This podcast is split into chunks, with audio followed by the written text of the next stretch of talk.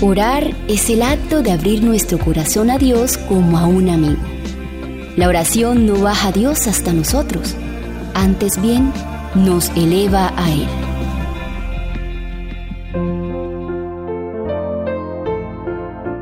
Avancemos confiando em Deus. Devemos animar-nos mutuamente nessa fé viva que Cristo ha hecho acessível a todo creyente. La obra debe hacerse a medida que el Señor prepara el camino.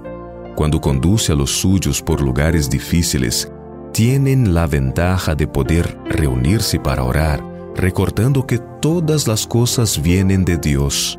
Aquellos a quienes no les ha tocado todavía su parte en las vicisitudes que acompañan a la obra en estos últimos días, pronto tendrán que pasar por escenas que probarán fuertemente su confianza en Dios.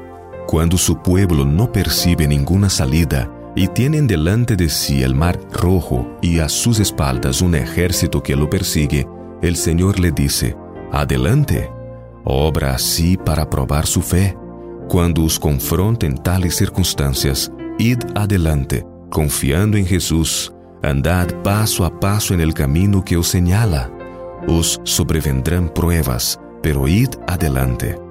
Adquiriréis así una experiencia que confirmará vuestra fe en Dios y os hará idóneos para servirle más fielmente.